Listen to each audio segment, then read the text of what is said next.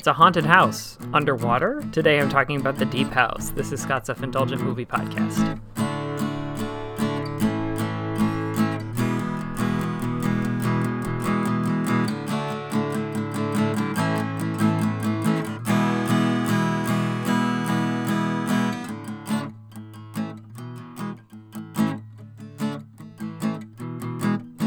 Hello, movie friends. Welcome to Scott's Self Indulgent Movie Podcast. I am Scott, and today I'm talking about The Deep House, which is a, relatively recent release from Blumhouse, and it just showed up on Hulu, and it's called The Deep House, and I really liked it. Uh, I think it's relatively simple and straightforward, but I think if you're a fan of spooky movies, this one might be up your alley. I've always found things like scuba diving fascinating and terrifying at the same time fascinating because of the things you can witness and how much of the world we don't get to see on a regular basis, and even how much we still haven't seen or can't see. Terrifying because the margin for error is so small. If you're snorkeling and have a problem with your goggles, chances are you just swim to the surface in no time at all. But if you're deep underwater and your scuba gear malfunctions, well, that's a whole different ballgame. Which means this movie's hook had me from the start. How about a haunted house movie underwater? The film follows Ben and Tina, a young couple traveling through Europe and visiting allegedly haunted houses. While the trip is going pretty well, Ben is very excited about their next stop, an abandoned house that's hidden underwater. But the house may have more in store than Ben and Tina expected. As you might have guessed, I really like the setup for this movie. It's taking a naturally scary situation and wrapping things up with a horror element. It's like a survival movie blended with a ghost movie. The main problems Ben and Tina have is a strict time limit. They've got a limited amount of time before their air runs out, about an hour and a half to be precise, which means that the the almost the entire runtime can be their dive and also a countdown until well, until they die.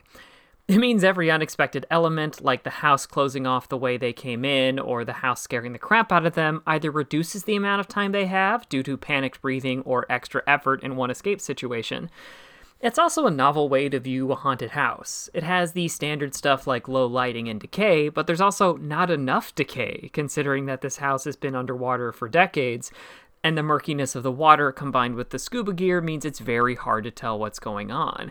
It's a lot like The Descent in that way.